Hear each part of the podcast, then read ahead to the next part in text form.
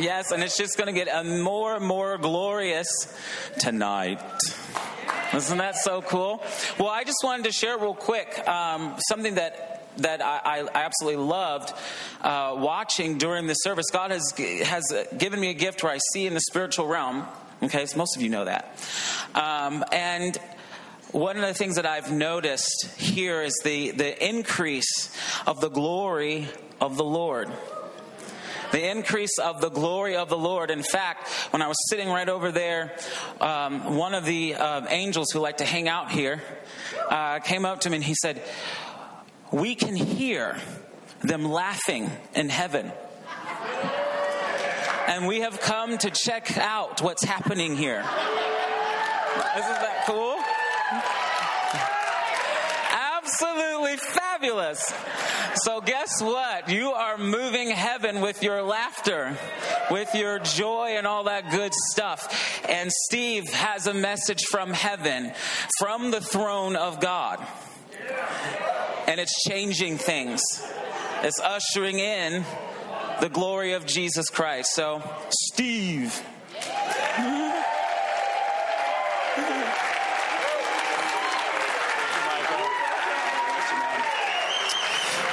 Thank you, Lord. Yes. Wow. Well, there's a party in heaven every time somebody gets saved. There's joy in heaven. So I would assume there's a little bit of laughter going on with that. Yeah, what a, what a treat it's been to be here, and uh, just thank you so much. And we're better. I'm a better person for being here just love love the Holy Spirit here, love the presence, the passion, uh, leadership here. Uh, my team, why don't you guys stand up again? I don't know what, what the, how the meeting's going to go, and they've just served so well, you know. For yeah, they've just this is uh, they've been they flew into Indianapolis on Monday, and so they've been serving all since then and d- done such a great job. I am driving to Columbus tonight and flying home tomorrow. I've been home for about 12 days, looking forward to seeing my wife Wendy, and and so this is the last meeting of this trip. And how many know Jesus loves to save the best wine for last? You know he he's in a habit of doing that. And, and so just. Um, I wanted to just let you know just a couple things in our ministry, and um, you know, igniting hope ministries is is the ministry that Wendy and I have, and, and we're on staff at Bethel Church in Redding as well, and we have a, a, website, ignitinghope.com, and, and just we're, we're really committed. Um, I do a weekly blog and a weekly podcast, and, and just some of the most recent ones we've done is uh, Five Ways to Defeat Passivity in Your Life. That's going to be the one coming out this week.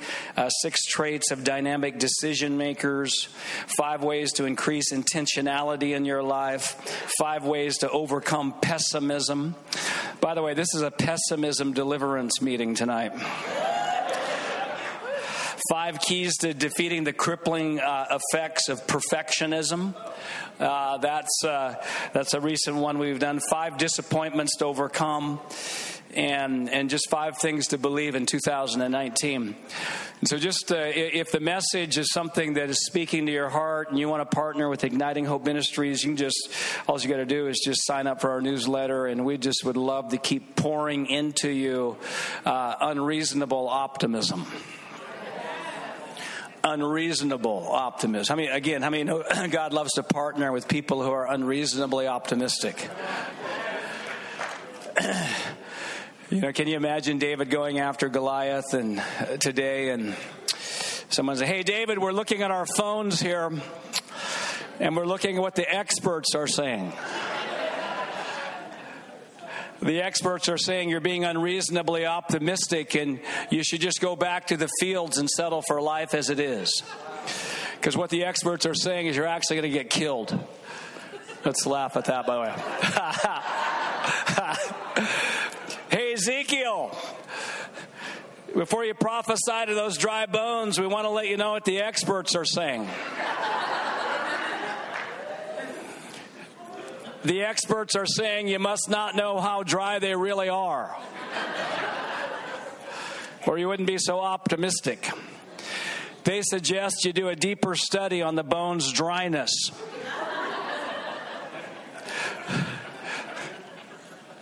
so you'll become more realistic. Because what the experts are saying is that when you prophesy to those bones, nothing is going to happen. Let's laugh at that as well. Ha ha. God has not called us to be realistic, He's called us to be supernatural. And yeah, I got a great testimony. I mean, this kind of feeds into that. When I was pastoring uh, in um, Round Mountain, Nevada, and talking about, I love what you said about smaller churches. I love the smaller churches. I love rural churches because I believe God's uh, some of the greatest people are in smaller churches. And we were out there in what would be considered a small church, and for 10 years. It's where I met Bill Johnson, senior leader at Bethel Church. He came out and spoke at our church in 1991 before anybody knew who he was and built relationship with him, got grafted into the family. And, and it was in that season I was not only the, the senior pastor, I decided to become the youth pastor because my kids were that age. And God started to move in the youth and the high school, and we created a youth leadership team, and we had an idea. By the way, the Lord's releasing ideas tonight. I'm hearing this one idea is going to change everything for you. The best ideas are yet to be thought. And we had an idea. We created a top 10 hit, list of most unlikely uh, students in the high school to get saved. We put 10 names on a, on a list that we said these are the 10 least likely people, in our opinion, to get saved. And we put one name at the top of the list. His name was Caleb. And we said, this guy, in our opinion, is the least likely person in the school to ever get saved. And so what we started to do, we started believing in him, started uh, loving on him, prophesying into his life, telling him who he was. And guess guess what? He got saved. So, someone say, Yay. This was about 1999, and he, uh, we left the church 2001. We turned the church over to a spiritual son and daughter who pastored from 2001 to 2012. We go back in December 2012 and lay hands on the new senior pastor of the church. Guess what his name was? Caleb. His name's Caleb. He and his wife Sky, they got five kids. He's a great leader. He's a great leader. And he was a, I mean, he was a least likely person. I mean, it seemed like the, every other word he said was the F word, and it wasn't faith.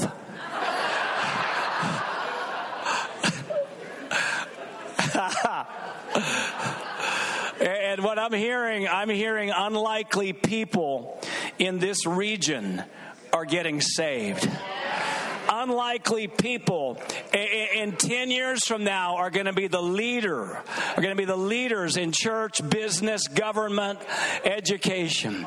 There, there's even people in the room tonight that the experts have said that you don't have much potential. Let's laugh at that. Ha ha.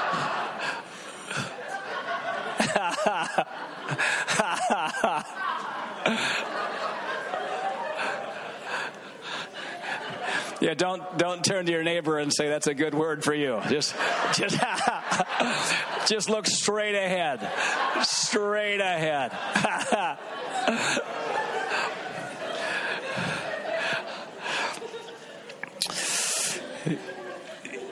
but there's people. How many know God loves to confound the wise? He loves to confound the wise. And, I, I just say, thank you, Lord. You know, the thing about hope is there's no, there's no hopeless circumstances, only hopeless people. And once people get true hope, circumstances cannot stay the same. And, and hope is an unstoppable force. If something's going to change, somebody, somebody is hoping. And I believe after love, hope is the most powerful leadership quality there is. I believe our hope level determines our influence level. He was the most hope, is the most influence. It's, it's very difficult to influence that which you don't have hope for. I mean, when God asked Ezekiel, he showed him a valley of very dry bones. He, he said, Hey, Ezekiel, I've got a question for you. Can these bones live? And I love Ezekiel's answer because he, he gave the safest answer of all time. Oh, Lord God, you know. you know if they can live. You know if you want them to live. And, and God didn't even respond to that. He just said, Ezekiel, I want you to prophesy to the. I, I want you. He didn't say, Ezekiel, watch me prophesy. He said, You prophesy. Because God has to partner with somebody who has hope to accomplish his will. And he prophesied, and it, it, it started a chain reaction of an exceeding great army. And it's. Um, yeah, by the way, the question is never how dry the bones are. The question is whether someone has renewed their mind enough to believe the bones can live. I'm going to st- to do everything I can to stop government bones from getting dry, family bones from getting dry, morality bones from getting dry, education bones from getting dry, but ultimately it doesn't matter. He says he basically said, "Hey Ezekiel, what do you think?" Because what you think is going to determine what I can do. What do you think? And that's what he says. Hey, Steve, do you believe America could live? Oh, Lord God, you know. now he says, prophesy. Tell America it's going to live. You shall live. You are alive. And even, even I'm going to share tonight, I mean, we're going to, we're, we're to talk tonight about just the power of joy. And, and I'm going to, in getting there, I want to share out of um, Mark 12 and review a couple things related to the renewing of the mind.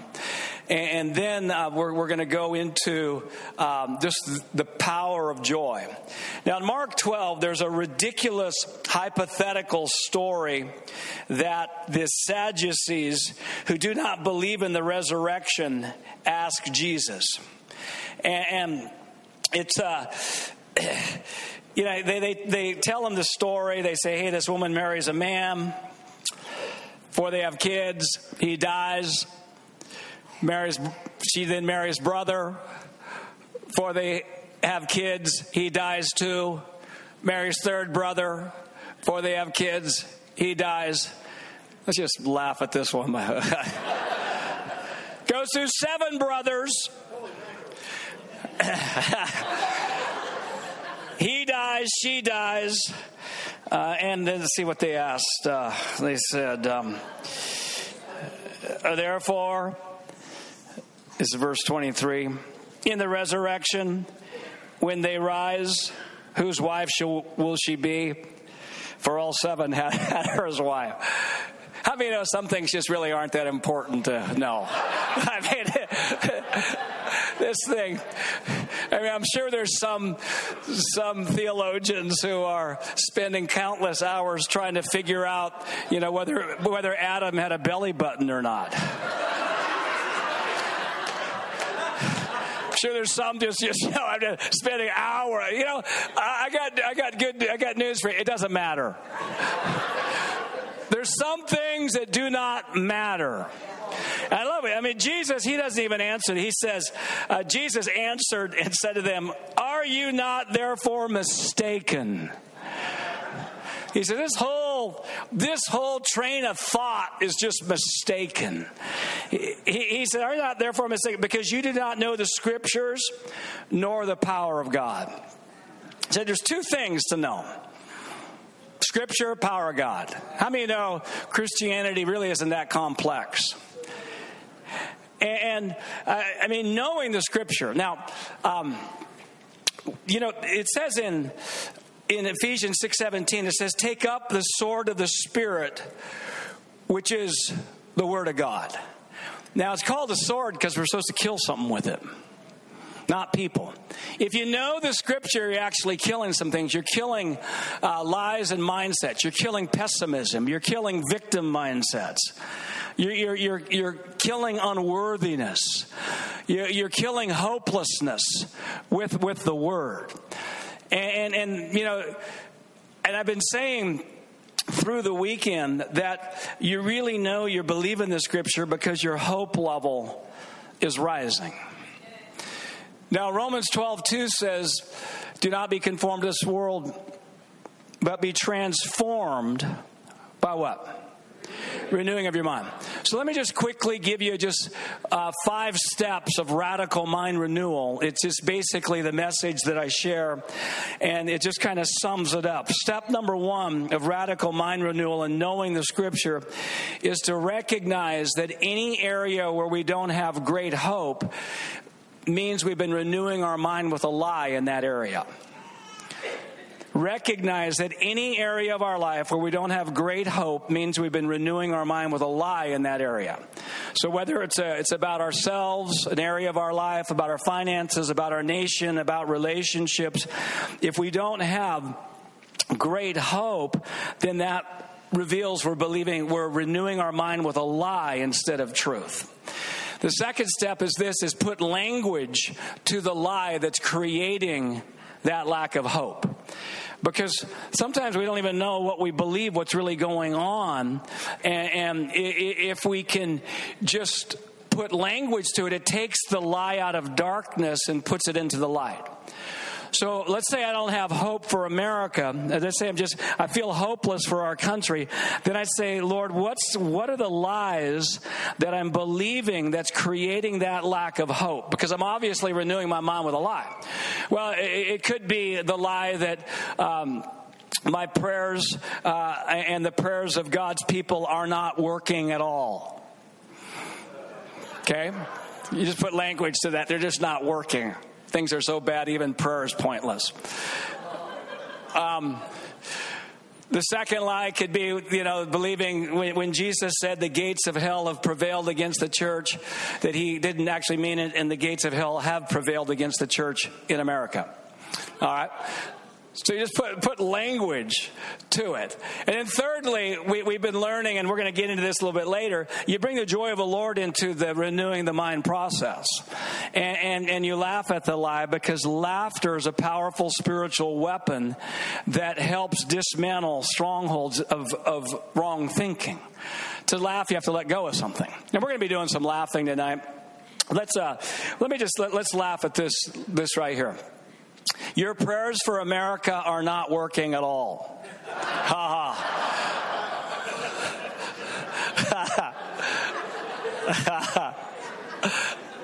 and you know, when you start laughing at it, you actually start, something starts happening. Wow, you, you, you actually start going after unbelief about that. Let, us laugh at this. Um, the, the gates of hell have prevailed against the church in America. Ha ha. And then, fourthly, we, we ask the Lord, what's the truth? that's going to make us free. Jesus said the truth will make you free, John 8 32. So what's the truth that's the opposite of that lie? You know, the, the, the truth is, is that my prayers are powerful and effective. God's doing more than I see he's doing.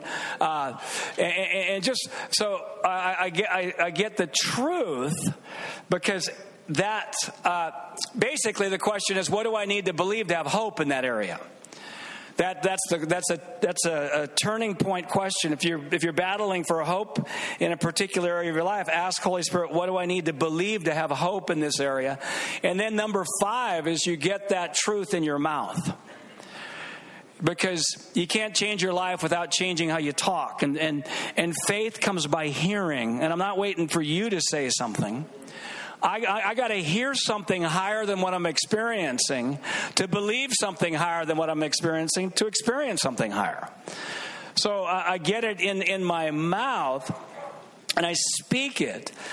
And the Bible says that death and life is in the power of the tongue, and those who love it will eat its fruit. We are called to be thermostats, not thermometers. And one of the ways to be a thermostat is through what we say. Uh, I'm in the room tonight with, with, with great people, with influencers, and I'm, I'm in the room with thermostatic people. Just say I'm a thermostatic person? Thermostatic people think, act, and talk higher than the environments they're in. they think, act, and talk higher than the environments they're in. That's what makes people leaders. Now, I used to only be a thermometer, and I would only say what I was experiencing and feeling. I'm tired. We're poor. This place is hard for the gospel. Nobody around here wants to get saved. Every time I move forward in God, I get attacked by the devil. Remember, the Lord called me on that one. He says, Hey, Steve, how come you say every time you move forward in me, you get attacked by the devil?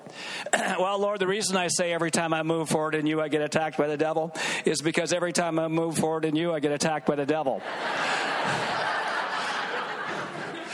That's why I say it.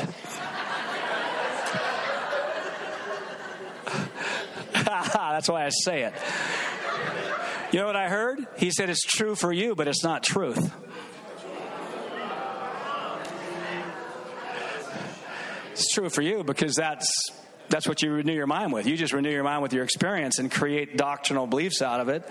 Current mind renewal creates future experience. I mean, there's enough challenge uh, in life anyway, let alone have faith for spiritual attacks.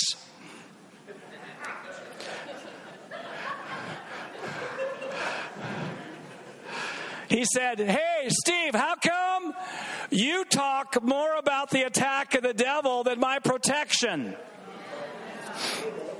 well, Lord, um, if I saw more of your protection, I'd talk about it more.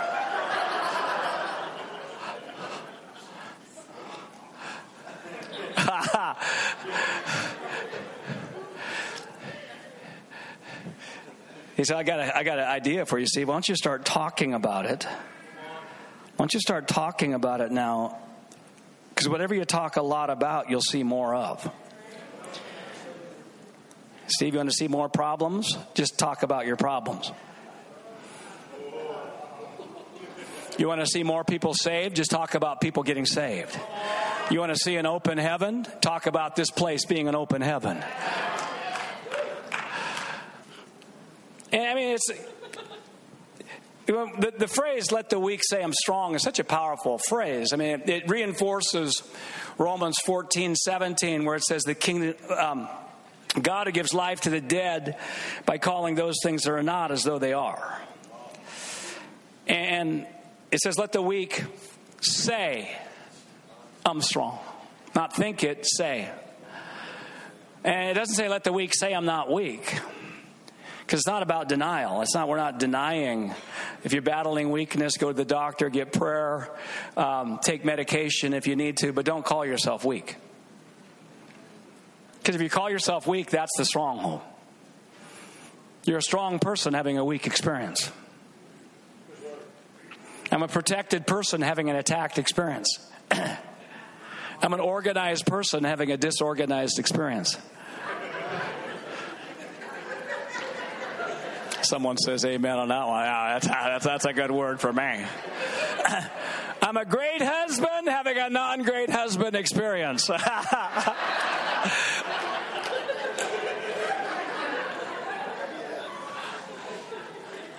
I'm in a revival city having a non revival city experience, but this is a revival city.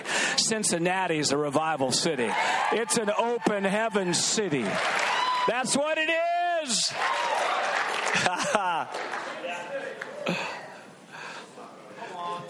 I remember the Lord says uh, when I'm early 90s i'm starting to get this and he says all right i want you to, I want you to say steve that you radically influence nations.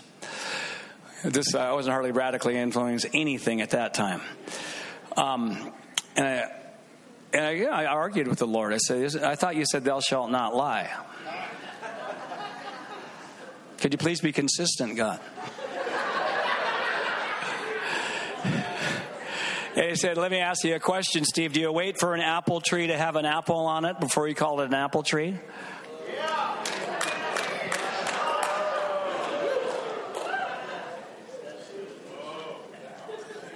No. Even if the apple tree dies too young, I mean, dies before it ever has apples, or it's too young to have apples, we're still not confused about its identity. And if that apple tree who didn't have apples on it said, I have the gift of apples,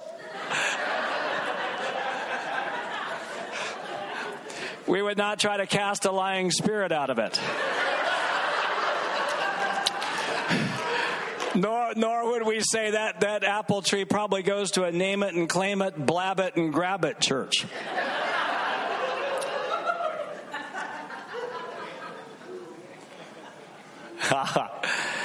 Because we don't get our identity out of what we've done, we get our identity out of what we are created to do. I'm created to influence nations. I'm created to heal the sick. I'm created to disciple nations. I'm created to make great decisions. I'm created to have an abundance in every good work. That's who I am. I'm create. I remember because I used to, uh, and so the Lord said, "I want you to start saying things like you're a great leader." I wasn't telling other people I was a great leader. I was telling me. I didn't have the I didn't have the fruit of great leadership hanging on me. It wasn't there, but the Lord said, "I want you to say it because if you never if you don't say it, you're, you're probably not going to experience it." So I'm telling me, I'm a great leader. I'm an influencer. I'm, I'm this and man because the stronghold in me didn't want to believe it. And so I started renewing my mind with what he was saying rather than what my experience was saying. And, and, and I just, even, even tonight, I just see the Holy Spirit's given revelation on that. And there's people in this room. Uh, you're, you're something. Something's happening to you. You're in a season of acceleration. You're in a season of breakthrough. You're in a season of identity breakthrough, where you actually understand who you really are. Think we sang it tonight, didn't we? I am who God says I am. So that, I mean, I could go on, on on knowing the scripture. I mean, no, and I'll just say it again. I mean, just because you can teach the Bible, just because you memorize, you can win all Bible trivia contests, that doesn't mean you know the scripture. You know the scripture because hope is rising. That, that's my opinion. But I want I want to go into knowing the power of God. This is exciting. Because, I mean, if you're all word and no spirit, you dry up. We need both. If you're all spirit and no word, you blow up.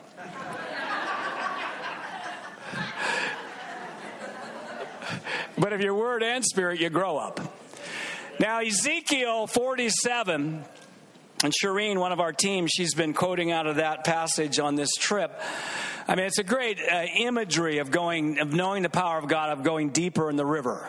You know, Ezekiel the prophet is led ankle deep, knee deep, waist deep, swimming. It's it's it's going deeper, and, and wherever we're at in the river tonight, the Lord is taking us deeper.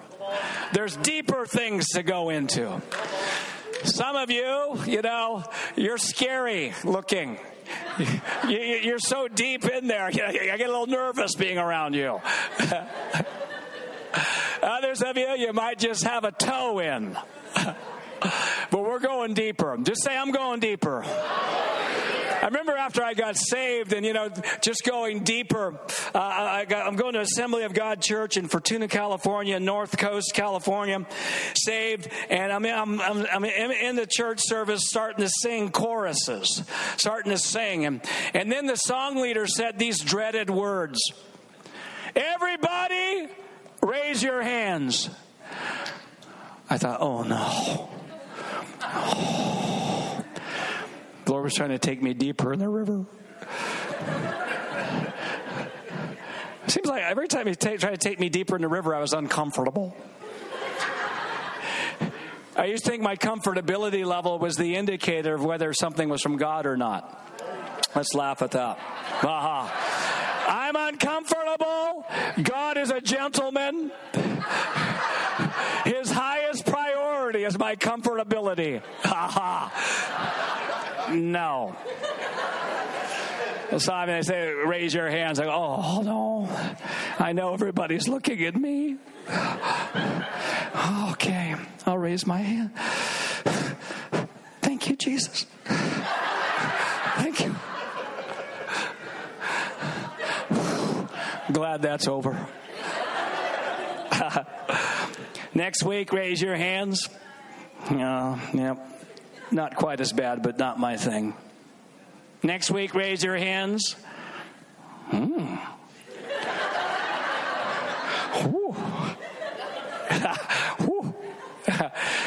Next week, freedom! Wow! Then the next week, I didn't even wait for the song leader. I just raised my hands. Like this river. I like River of Power God, Holy Spirit stuff. I remember when the song leader said these. It seems like all these worship leaders causing problems. Yeah, worship worship leader says this. Everybody dance.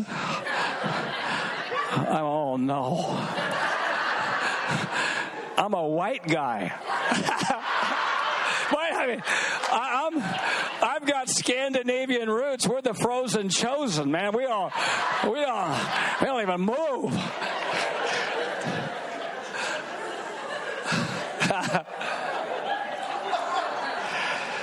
oh, dance. So I did the charismatic hop. It's like, man, glad that thing's over. Glad that's over. But then the next time, yep, not, yeah, not quite as bad. Then the next time, hmm, oh, oh, and then it's freedom, and then just dance without, without him even asking. I mean, it just, it just, I was going deeper. I remember when I first heard about uh, people speaking in tongues. Oh man, that was troubling. troubling.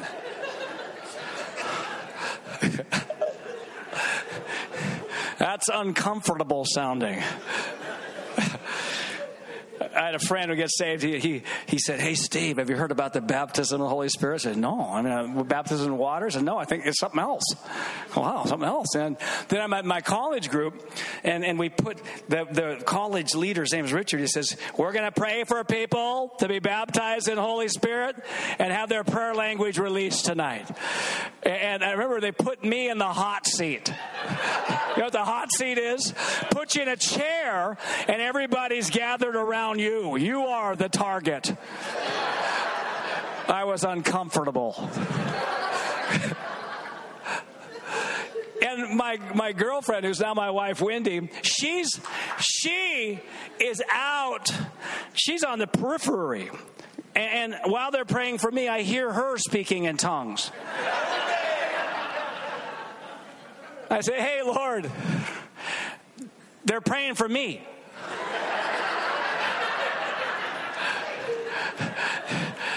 And I got a couple words that night, and I, I just uh, I was taught just just pray them out in faith, and it was uncomfortable, but, but I got but finally it flowed. There's breakthrough. I was going deeper. I was going deeper in the river, and the joy piece is really, I mean, that piece. The Lord used joy to take me deeper. Uh, in the early 90s, a phenomenon broke out in the church. It was called holy laughter. There'd be a meeting like this. Someone in the meeting who was not planning on laughing would start laughing. They would try to stop laughing, but could not. Sometimes whole sections of people would start laughing. They tried to stop and they couldn't. Ushers did not know what to do.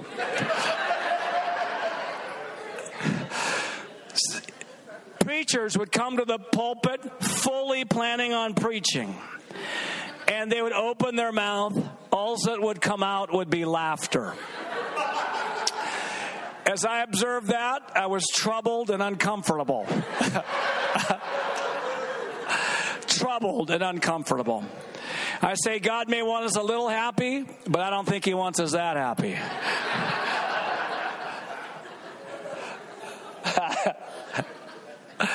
I said, I'm going to look in the Bible and see if joy's actually in there, because I don't think it's in there that much.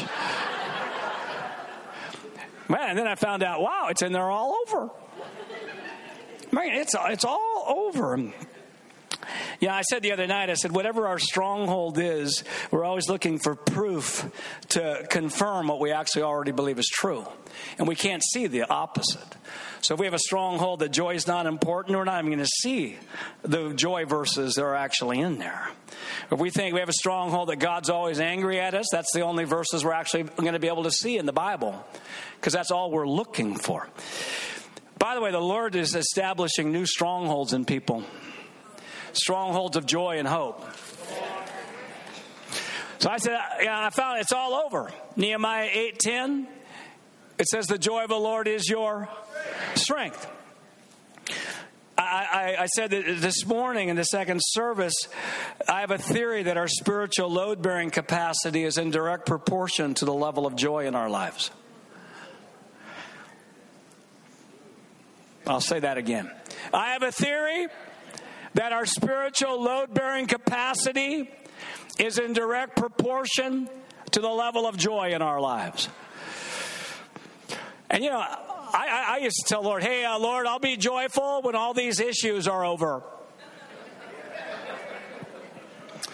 I'll be joyful when there are no unresolved personal uh, relational situations, when I'm not battling any personal weaknesses, when I have all the money that I need, when I'm only hearing good news on television.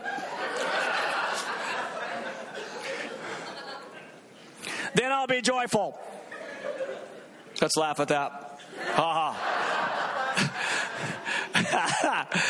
He said, Steve, if you're not joyful now, the chances of you being joyful in the future is slim.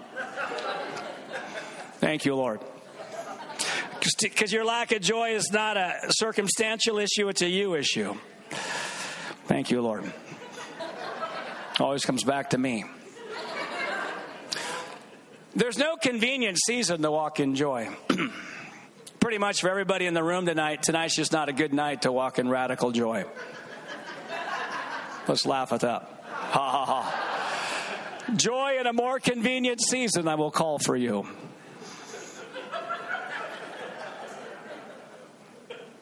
Now, I need, I need joy now. I, I need joy in the middle. I got a lot of stuff going on. I got some things in my life that I wish were different. I got some challenges. I need, I need strength now. It, the joy is our strength. And so to stir it up in the middle of what's going on. I just I actually see grace on people to stir up joy now. You, you, guys have got stuff going on, and obviously, you know, we don't, we mourn with those who mourn, and, you know, there's, there's times, but I'll tell you this I see God putting a whole new joy thing on you. Someone say, I believe it.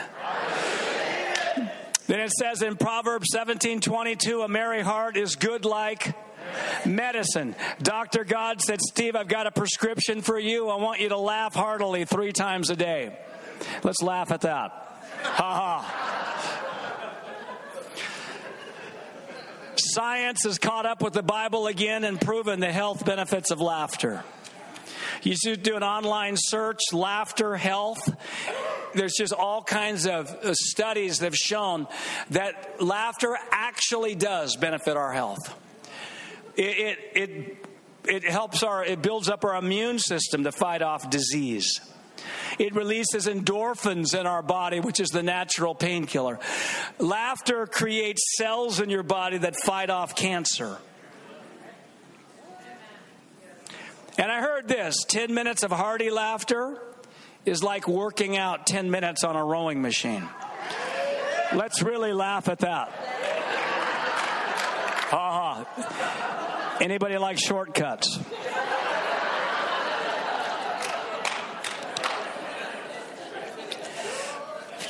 What's it say in Psalm 16:11? In His presence is halfness of joy. Oh, oh, fullness, fullness. Oh, fullness. Wow. We may not be outrageously joyful every time we're in His presence, but if we're never outrageously joyful in His presence, we may not be as much in His presence as we thought we were. Let's laugh at that.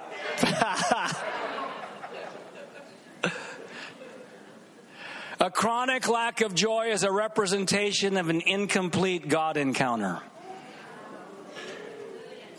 A chronic lack of joy is a, these are things I'm hearing is a representation of an incomplete God encounter. David prayed in Psalm 51 Restore to me the joy of your salvation. Now, I don't want to get as low as David did to pray that prayer. Restore to me the joy of your salvation. Just say that. It says in Psalm 100, what to say? Serve the Lord with grumbling? Oh, gladness.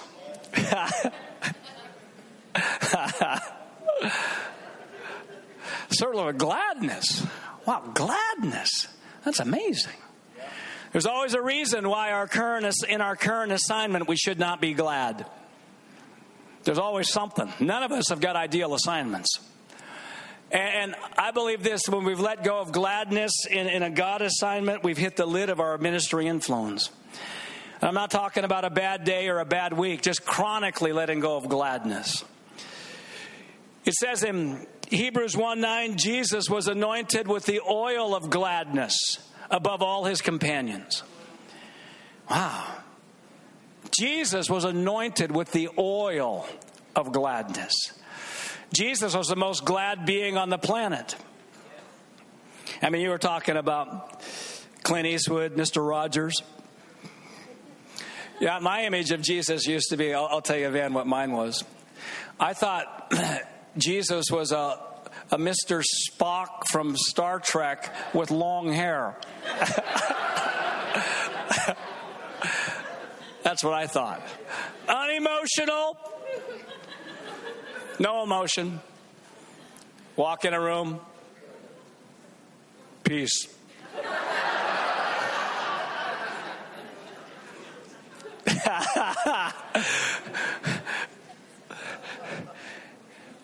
Jesus was anointed with the oil of gladness above all his companions. A glad Jesus messes up a lot of people's theology. Isaiah 61 talks about the oil of joy. Remember, God saying, Okay, I want you to go deeper in the river, and joy is part of that river. He says, Steve, I want you to pull out your oil of gladness dipstick and take a look at it. So I pulled it out, looked at it, there's nothing on it.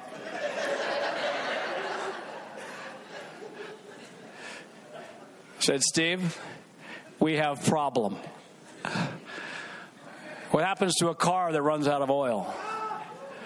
It burns out, seizes up. Says, Steve, unless you get some oil of gladness, you're not going to have longevity. I want you around for the long haul. I want you to have some strength. I wrote a book called Possessing Joy, a secret to strength and longevity. It says in Luke 2:10, the angel, and I love that word about angel tonight. Man, thank you for sharing that. And um, the angel was going to announce to the shepherds the purpose of baby Jesus. How many think that was an important announcement? How many think, you know, in, in meeting in heaven, yeah, I don't think the angel just talked off the top of his head. You know, I'm not really sure what to say here. I'll throw something out.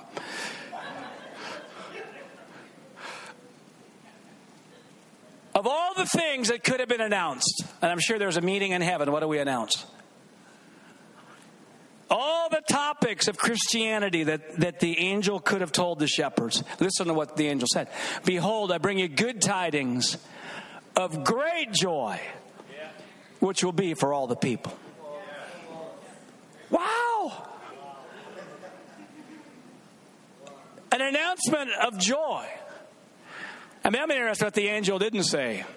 Behold, this baby's going to grow up, build a church, and you better attend.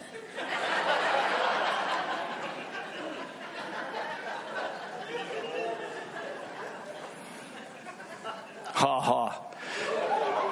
That was an announcement of, joy, not just a little joy, not a trickle of joy, great joy. Say great joy. Great and not just uh, for those who have the right personality, for all the people. All the people. I love great joy. I've got a, I've got a dog at home. He's a black lab. His name is Duncan. I get to see Duncan tomorrow. And I'll tell you this when I come home, Duncan has great joy.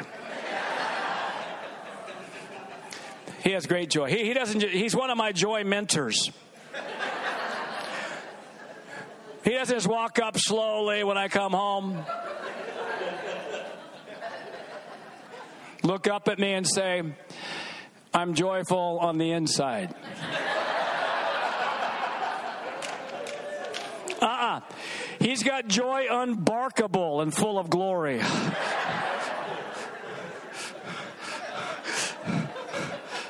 he, I mean, he's sprinting, sprint, he's wagging his tail so hard, I'm concerned he's going to pull a back muscle.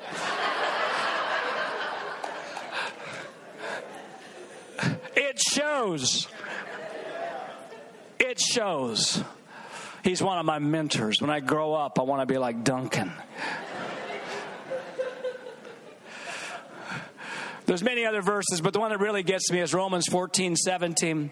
The kingdom of God is not about meat and drink, but about righteousness, peace, and joy in the Holy Spirit. Joy is one third of the kingdom. Someone just go, hmm, hmm, hmm, hmm.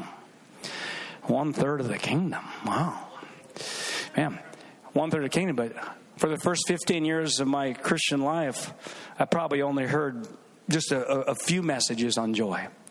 So, wow. One third of the kingdom, but nobody seems to be preaching on it. Why? I've got a theory on that. Here it is. Because under a religious mindset, it's impossible to be joyful. Because if you are joyful, you're not getting it. Because if you got it, you'd really understand that God has just about had enough of you.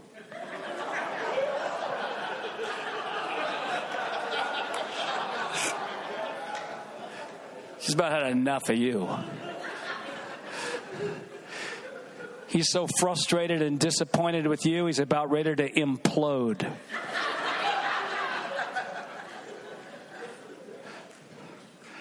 You prayed one hour, you should have prayed two. You gave $20, you should have given 40. You fasted for three days, but you had a marshmallow on day two.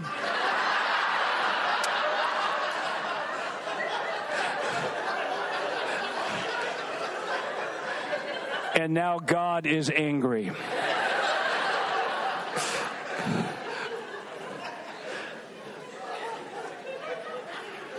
That marshmallow looks so good. I don't even like marshmallows.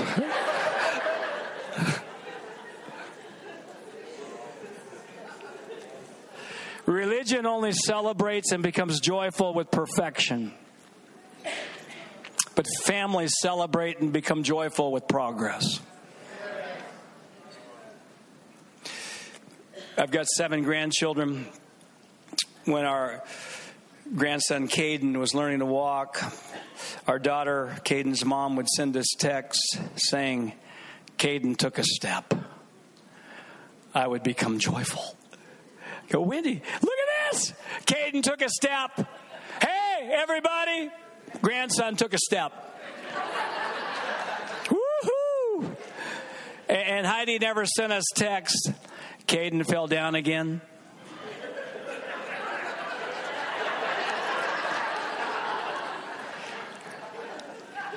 He fell down 54 times today.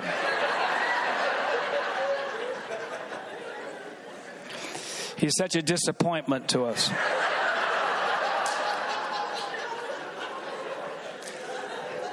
He's an embarrassment to our church, I mean, our family.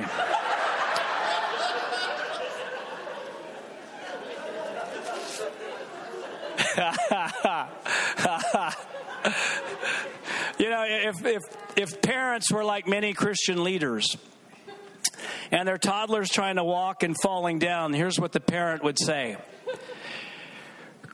trying to walk. You're being presumptuous and prideful. It's clear you do not have the gift of walking.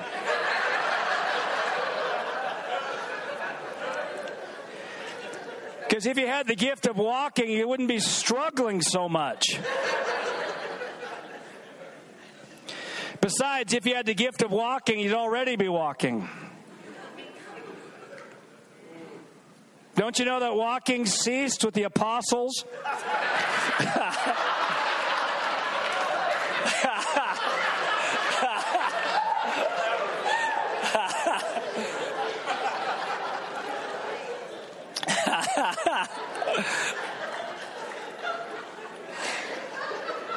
I think I'll say that again. I like that.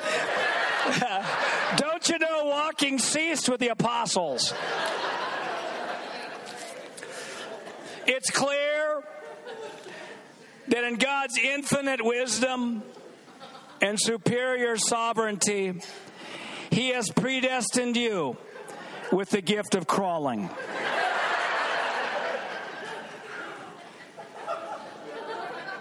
Be content in the state you're in. If God wants you to be a walker, He'll zap you. You'll instantaneously start walking with no struggle. Let's just laugh at that. It's ridiculous. It's ridiculous. Those who succeed most also seem to fail most. We just we break perfectionism off off of us. Winston Churchill said this success is moving from failure to failure without losing enthusiasm.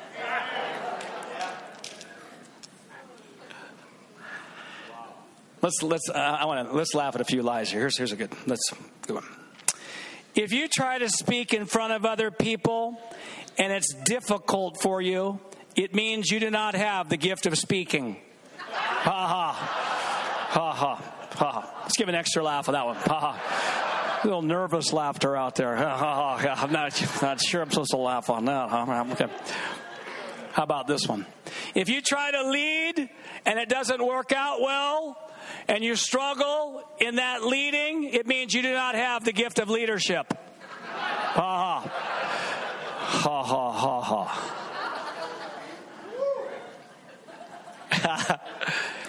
if you try to do relationships and you struggle and there's just it's hard to do relationships well it means you do not have the ability or the gift of doing relationships well ha ha ha ha if you try to walk in joy and hope and you keep falling back down into discouragement, it means you do not have the ability or gift to walk in joy and hope. Ha ha. Ha ha. And you've been predestined to walk in non hope.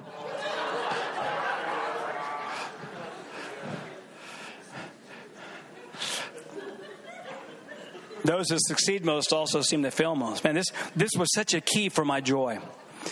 Such a key to celebrate progress, not perfection. To be joyful with progress. Wow. You know, I've, uh, I used to think I had a good year because I never failed. And the Lord says, Yeah, Steve, but you didn't do anything. the goal in life is not to not look like a failure. That's not the goal in life. We just break that thing off. I remember one book I wrote. We wrote and we've written a number of books, and and the more you do, is the more chances you're going to look like a failure. you put yourself out there. It's risky business trying to do things. I remember writing one book. Um, we misspelled uh, the word forward in the beginning, about the fourth, fifth page of the book. I mean, it's really big, the, the forward's in huge font. we misspelled it. Yep, let's not laugh at that. so uh, we, we buy a whole bunch of books for the printer, and someone comes up and says, um, "Steve, I'm sorry." You know, shows me this and says, and they say, "I'm so sorry." So sorry. You know, I had a momentary, eh, but then I thought, wow, those who succeed most also seem to fail most. I'm trying.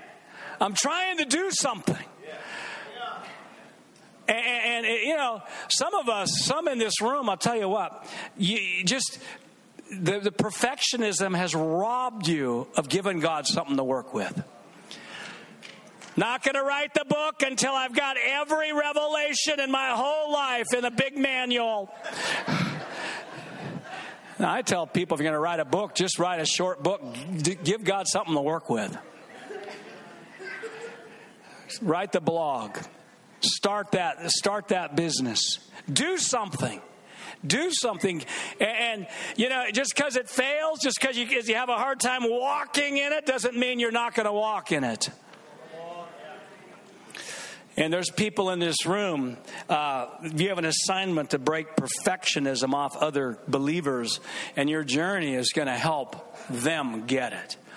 And so this was a key celebrating progress and not perfection. The whole joy thing of just moving into it, the Lord said, I want you to just move deeper in, in the river.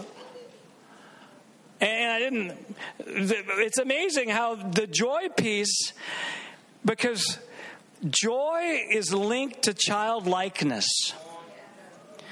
And uh, you can't go deeper in the river unless you become childlike. It's my opinion. I mean, I've tried being dignified as a Christian and it's way overrated. Dignified, in control. Let me illustrate this one, one more story about going deeper in the river in the 90s in Nevada, and I'm, I'm just, I'm going. I'm trying to go deeper, and I mean, I, I, was proud of myself. I was probably, you know, knee deep, and my wife, she's, she's, she's out there swimming. I can't even see her anymore. She's scary, scary.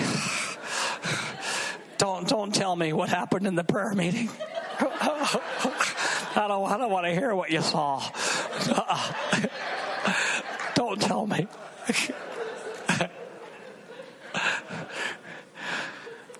There's a ministry called Circuit Rider Tent Ministries. And they were spawned out of Toronto. By the way, the Toronto uh, Blessing 25th year anniversary, I think it was last week. And we just say thank you, Lord, for what you did out of Toronto. John and Carol Arnott. Thank you for the, the sacrifice Thank you that this movement we've, we've been we've been radically influenced by what happened there. I have been. I, I, tell people, you know, I'm a. There's three main streams flowing into my life: the Word of Faith, Toronto, and Bethel. Bill Johnson. That's who I am, and those streams have impacted me. And there's a uh, tent ministry out of Seattle, Washington, that came out of Toronto called Circuit Rider Tent Ministries. And they had three tents that toured the western United States. They bring their tent, the renewal revival tents. They phoned me up in Round Mountain, Nevada, because I'm the only charismatic Pentecostal church within quite a ways. And they asked me if they can bring their tent for 10 days in my town. Now, I knew when I was talking to them on my phone, these truly were the people, the Christians my mom warned me about.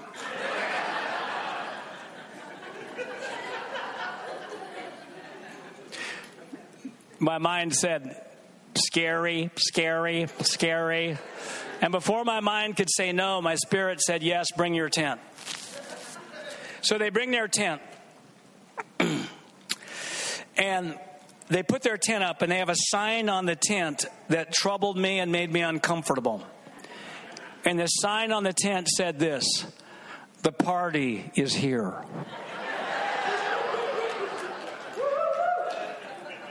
I was troubled and uncomfortable. This is church. What do you mean the party is here?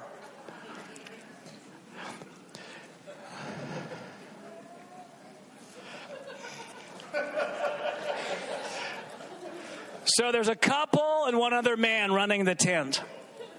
These people are barely functional.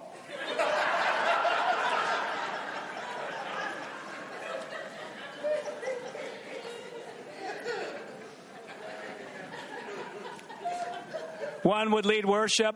The speaker would be like this. The speaker would be sitting up there, and the speaker would crawl to the pulpit. Crawl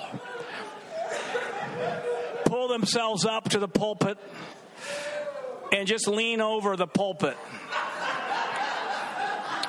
not doing anything. Except every once in a while he'd go, Ho!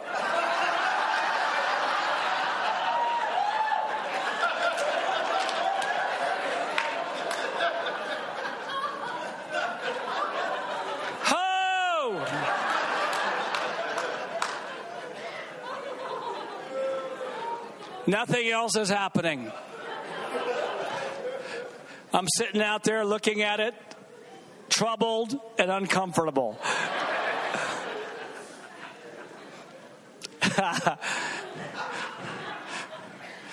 Waiting, just sitting there, talking to God, saying, God, there's nothing happening. And he said, Yeah, there's something happening. And this meeting is just for you.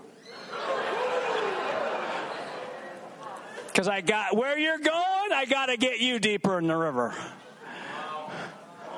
Because I, I don't want you just to be a word man, I want you to be Holy Spirit encounter man. You can't just give people uh, truth, you got to give people encounters. And you, you're not going to give them encounters unless you're willing to go deeper in in the river. Oh, my Lord, it's scary. I mean, that guy up there, he he's, he's he scares me.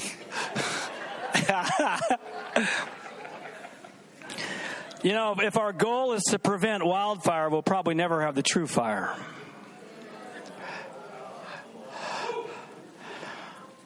I'm, I, I was just always so paranoid about wildfire and certainly you know freedom doesn't mean anything goes. But but so i'm out there. And i hung in there in the tent. I hung in there. Someone say yay, yay. noon night meetings for 10 days. I think i went to every one of them. And by the 10th day you know what? I became one of them. Yes, I was yo hoing in the spirit. Ho!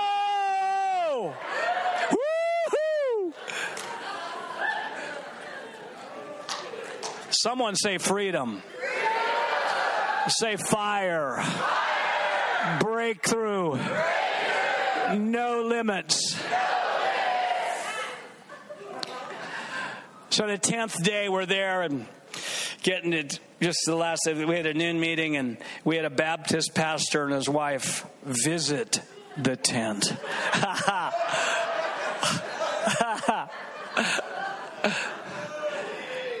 service is over, we say, Hey, Lee and Gail, can we pray for you? Because by that time we were so full of Holy Spirit, we wanted to lay hands suddenly on people.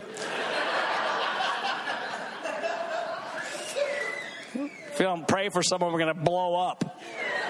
That's how I felt. So they come up and, and they, we gather around them. The moment we lay hands on them, they both fall out under the power of God. And it was not a courtesy fall for us to make us feel good. They, they got hit by the power of God. I mean, and he he gets up and he's a changed man. He at one encounter, he's a changed man. He, he, he says he says that I just got baptized in the Holy Spirit. And he was different from that point on. Because of one encounter, I thought, wow, I said, wow, this thing, we, we gotta, we gotta go deeper. We gotta go deeper in the river. And I remember that and I just said, wow, Lord, I, I want, I just, I want to be a word man.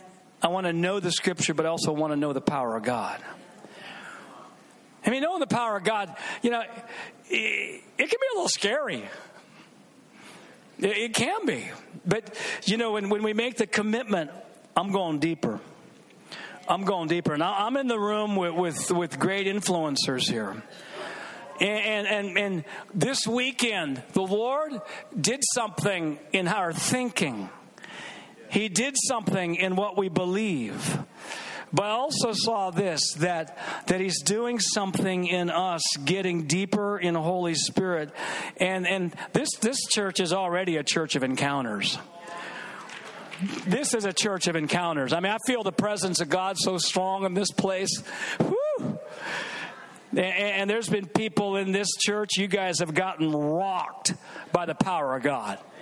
There's people in this room, you regularly bring encounters to other people. Man, you, you just, people get around you, people get electrified. People see things, people feel the presence. But it, I see this it's a, it's a new season. It's a new season of going deeper, of greater encounters. We owe the world an encounter with the love of God. And so I just say thank you, Lord, just for what you're doing here. And thank you, Father, just for your presence touching people here in a way that is incredible. And I just see yeah, let's just uh, let's just lean in, and you know, even in your own life right now, and just as you think about this message of going deeper in the river. I see just Holy Spirit just literally taking people by the hand and, and just saying, Yep, this is a this is a new season in your relationship with me. This is a new season of experiencing me and my power. One encounter with God can change everything.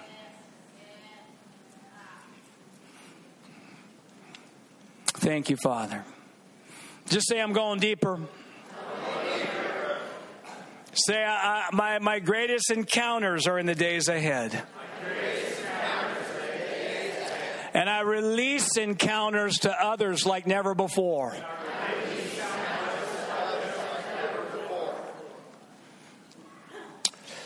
And I just want to just, just take the, the, the, joy of the Lord piece. I just want to come back to that. Why don't we just laugh at just a couple lies here? You guys good? Let's um, let's laugh at this.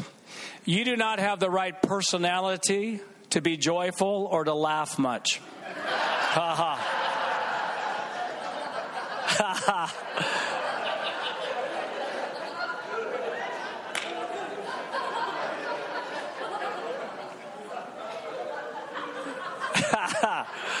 How about this one?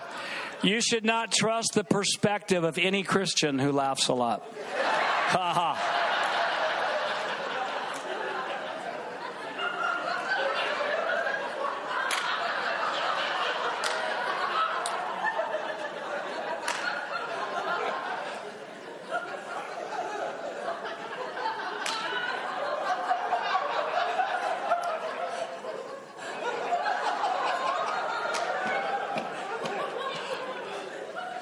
How about this? Um,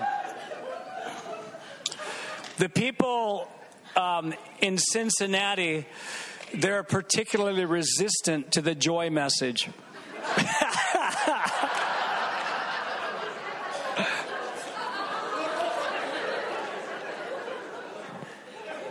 ha ha.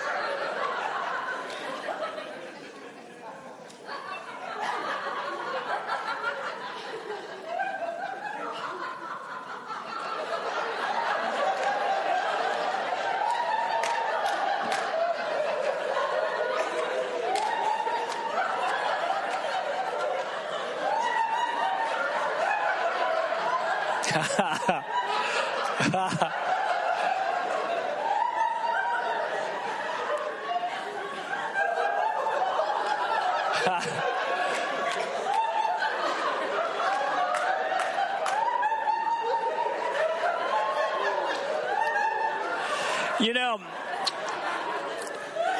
let's laugh at this. If if you're not laughing as much as the people here, it means there's something wrong with you.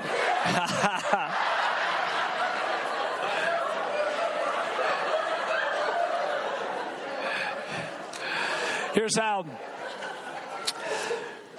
You know, I was thinking about, wow, if joy is one third of the kingdom, and it says that in Romans 14, 17, the kingdom of God is not about meat and drink, but about righteousness, peace, and joy. And I got a theory that, that everything in kingdom life can fit under one of those three. Then, you know, I was thinking joy is one third of the kingdom. Then at least one third of us should believe that one of our primary callings is to advance the kingdom through joy. That that's actually one of our prime assignments. Now, that's one of my prime assignments. Now, I didn't ask for that, the Lord just gave it to me. He said, I'm going to confound the wise by giving Steve a joy message.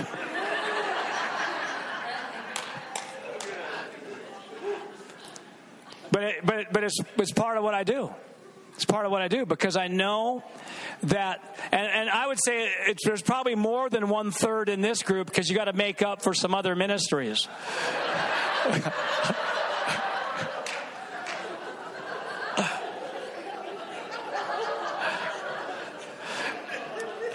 So here, here. Here's, here's what uh, I would like you to do.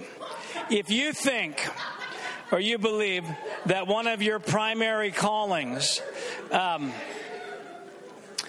is to advance the kingdom through joy, then I want you just to stand to your feet just right now. If you believe that's one of your primary, some of you may need to think about it for a moment but I, I, want I want you to stand.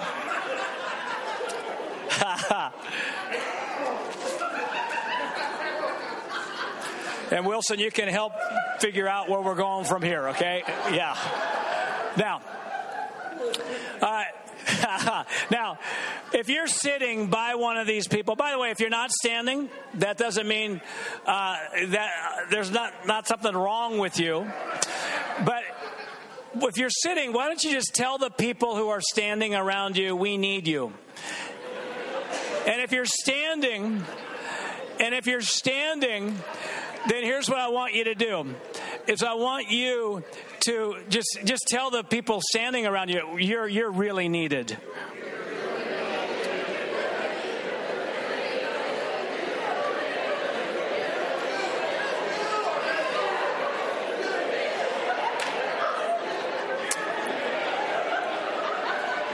And here's what I'm going to do.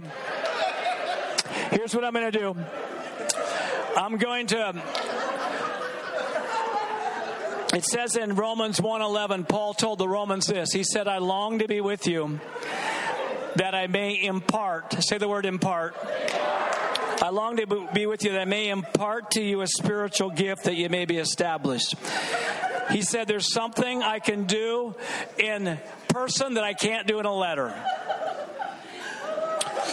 All right, so what I'm going to do as a, uh, a fellow uh, joy arsonist, a father of joy, I'm going to impart to you an impartation for this next season. You guys, you guys believe that? Now, it says in Deuteronomy 34, verse 9, that Joshua had wisdom because Moses laid his hands on him. Someone just go, hmm, hmm, hmm. Now, I, am going to uh, bless you and, and, lay hands on you in this way. And, and I'm going to believe that something is going to happen that whatever level of this joy ministry in your life that's currently manifesting, it's going to manifest at a high level, higher level. You guys believe with me on that? Yeah. So, whatever it means to you to get in receive mode, just get in receive. I want you to put your pens in front of you or up or whatever you want to do, like you're going to receive something. And so, Father, I thank you for this moment. I thank you for the power of joy. I thank you, Lord, that um, it's one third of the kingdom. I thank you for these who believe that you've called them to advance the kingdom. One of their prime assignments is to advance the kingdom through joy. and I release an impartation I release an impartation of the joy of the Lord. and just as a, a representation of you receiving this impartation, on the count of three, I want you to release a faith laugh. One, two, three. Woo!